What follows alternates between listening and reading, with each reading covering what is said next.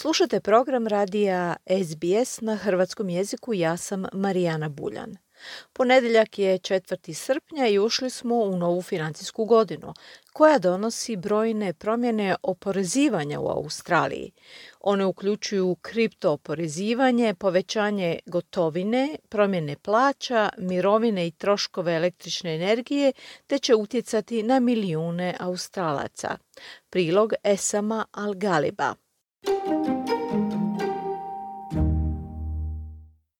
Svaka nova financijska godina donosi promjene u australskom poreznom sustavu i 2022. nije ništa drugačija. Ovaj put Australski porezni ured identificirao je kapitalne dobitke, uključujući kriptovalute, kao jedan od svojih ključnih fokusa.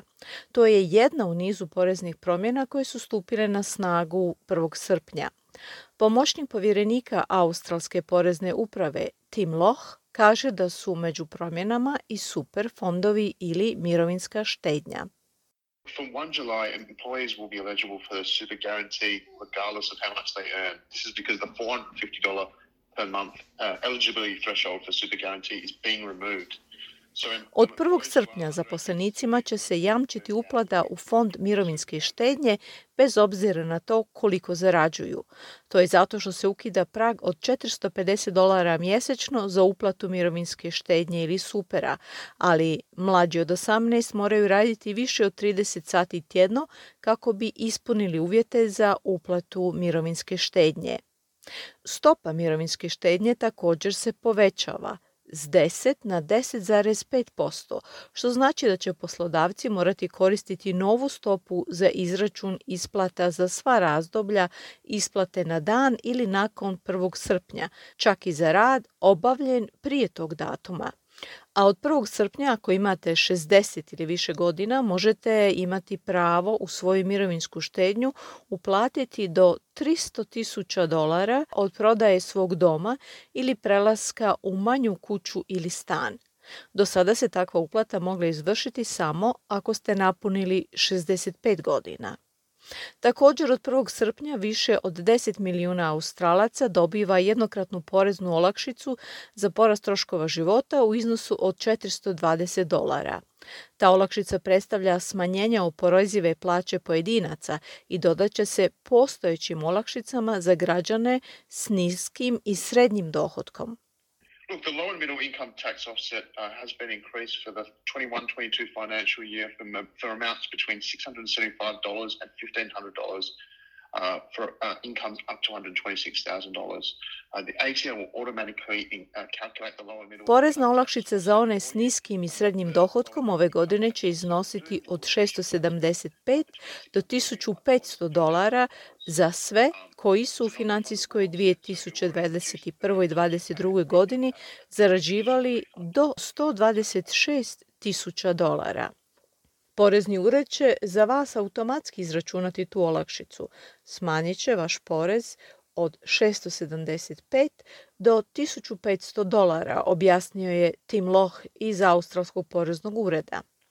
Minimalna satnica bi također trebala porasti za 5,2% na 21,38 dolara, što je jednako tjednom povećanju plaće od 40 dolara za one zaposlenike koji rade puno radno vrijeme 38 sati tjedno.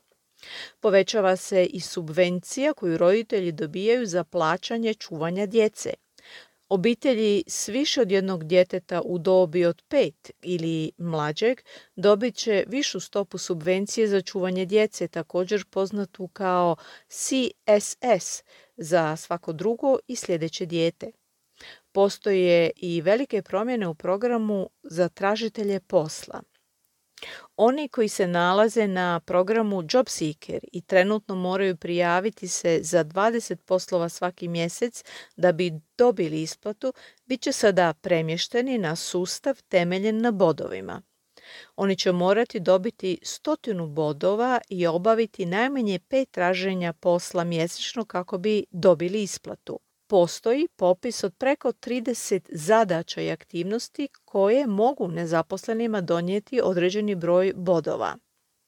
Kada su u pitanju dionice na burzi koje gube na vrijednosti, vrijeme oporozivanja sada postaje lakše. Direktor poreznih komunikacija tvrtke H&R Block, Mark Chapman, kaže da se gubici mogu iskoristiti za nadoknadu kapitalnih dobitaka.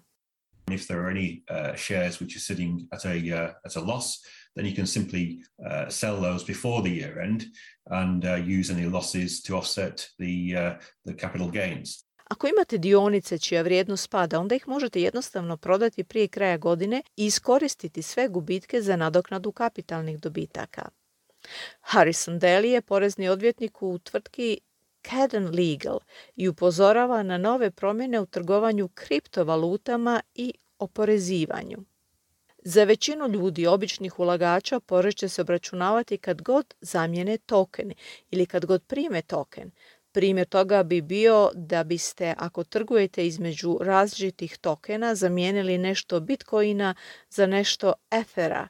Zapravo biste pokrenuli oporezivi događaj i morate izračunati porez na kapitalnu dobit za svaku transakciju koju napravite. A postoji i uobičajena zabluda koja uvodi neke ulagače u porezni prekršaj, kako objašnjava gospodin Dell. I have a conversation at least uh, two or three times a week with someone who, who says that um, their cryptocurrency uh, profits are not taxable unless they swap it back to Australian dollars. And it's simply not true. That's not how the system works. And, um, it's made some people very distressed. Razgovaram barem dva ili tri puta tjedno s nekim tko kaže da njihova dobit od kriptovalute nije oporeziva, osim ako je ne promijene u australske dolare, a to jednostavno nije istina. Sustav ne funkcionira tako i neke ljude to jako uznemirilo, a neke iznenadilo.